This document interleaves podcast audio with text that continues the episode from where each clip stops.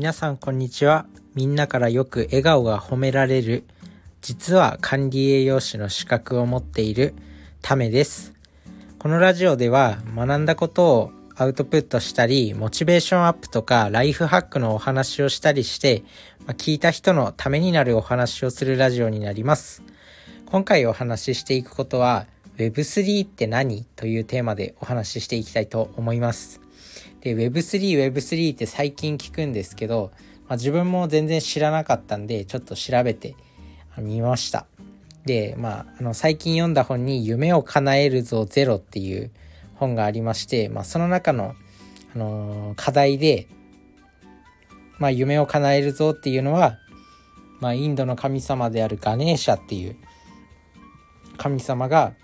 あのー、まあ、成功したい成功したいと願う主人公に、まあ、こう一つ一つ課題を出していくんですけど、まあ、その中の課題で、まあ、興味を持ったことを一歩深めるっていう興味を持ったことを一歩深めるそういう課題があったんで、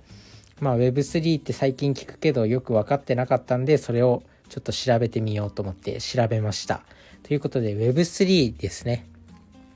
で、まあ、Web3、まあ、Web3.0 のことですね。まあ、あのー、これはこれまで情報を独占してきた、まあ、GAFA、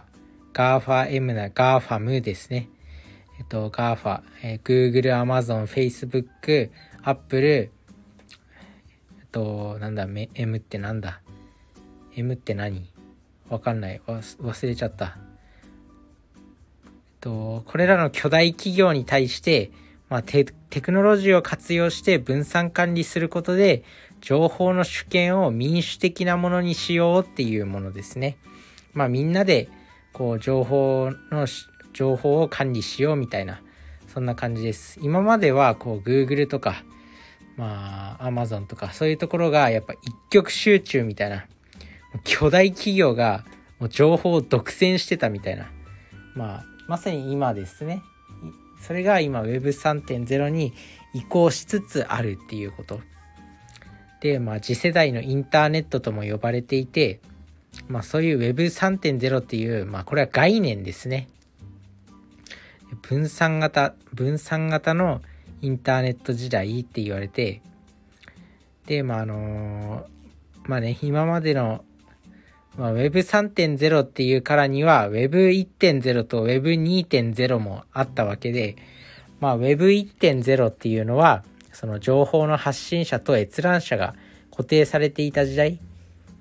まああの情報の発信をして、まあ、見たい人が見るみたいなそんな感じですね。でこれここではまあ双方向のやり取りはほとんどできない。まあどっちか一方通行みたいな発信者と閲覧者がいるっていうだけの時代ですねで Web2.0 っていうのがまさに今のような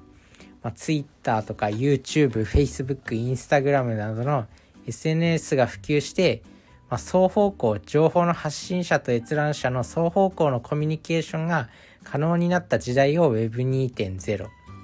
まさに現代のインターネットのの時代ですね。それを Web2.0 って言います。でもこれはまあ Google とかあの Twitter があのサービスを提供してるんでそこに行動履歴とか情報が集中してしまって、まあ、情報が一箇所に集まるとサイバー攻撃とかのセキュリティリスクとか個人情報のプライバシーとかが、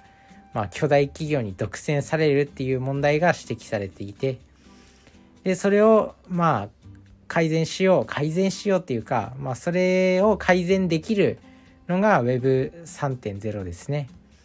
これが権力が分散しているっていう一極集中から分散型になったっていうことですね。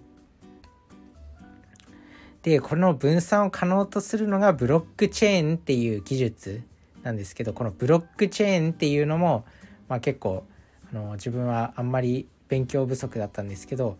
このブロックチェーンの技術っていうのは、まあ、これ簡単に言うとインターネット上の取引を適切に記録する技術のことで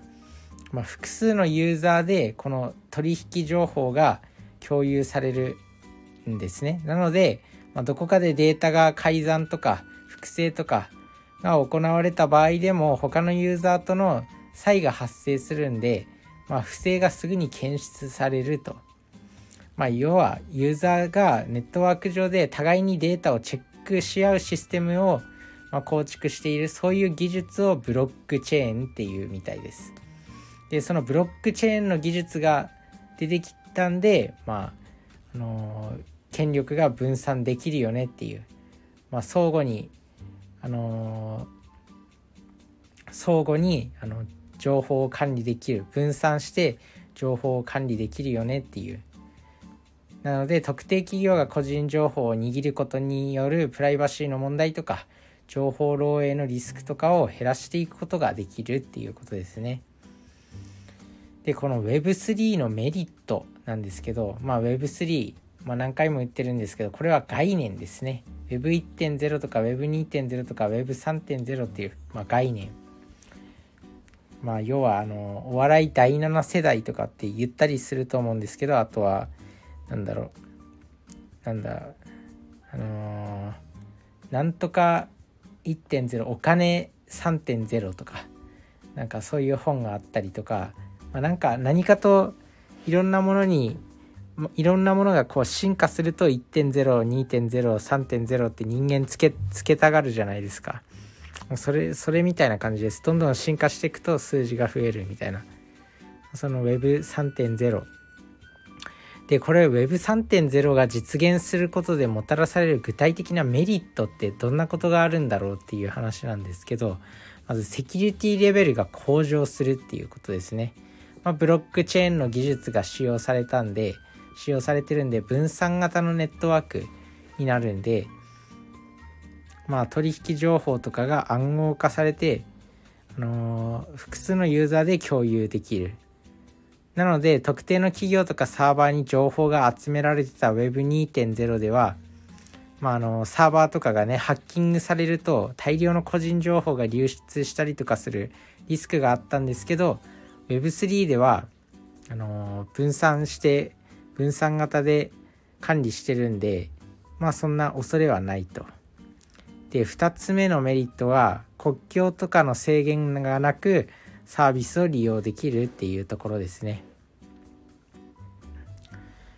例えば、まあ、中国ではグレートファイアウォールって呼ばれる検閲システムで、まあ、政府によって Google とか Twitter とか YouTube のアクセスが禁止されてるみたいなんですけど Web3.0 が実現すればそのような制限が機能しないっていうことですね。とは個人情報とか行動履歴のデータを自己管理できるっていうところです。まあ、例えば普段ウェブサイト見てると、まあ、自分に興味のある広告ばっかりが表示されるっていうことが、まあ、あるとはあると思うんですけどなんか自分が興味ある広告とかねウェブサイト見ててねあると思うんですけど、まあ、それを、あのー、Web3 を使えば、あのー、広告を配信させずにサービス利用したりとか広告の視聴やデータの提供をする対価として報酬を受け取ったりすることも可能で4つ目のメリットは企業と直接登録あの取引できたりするっていう形になりますね。まあ、なかなか難しい概念ではあるんですけど、まあ、要はその今までの中中央集中型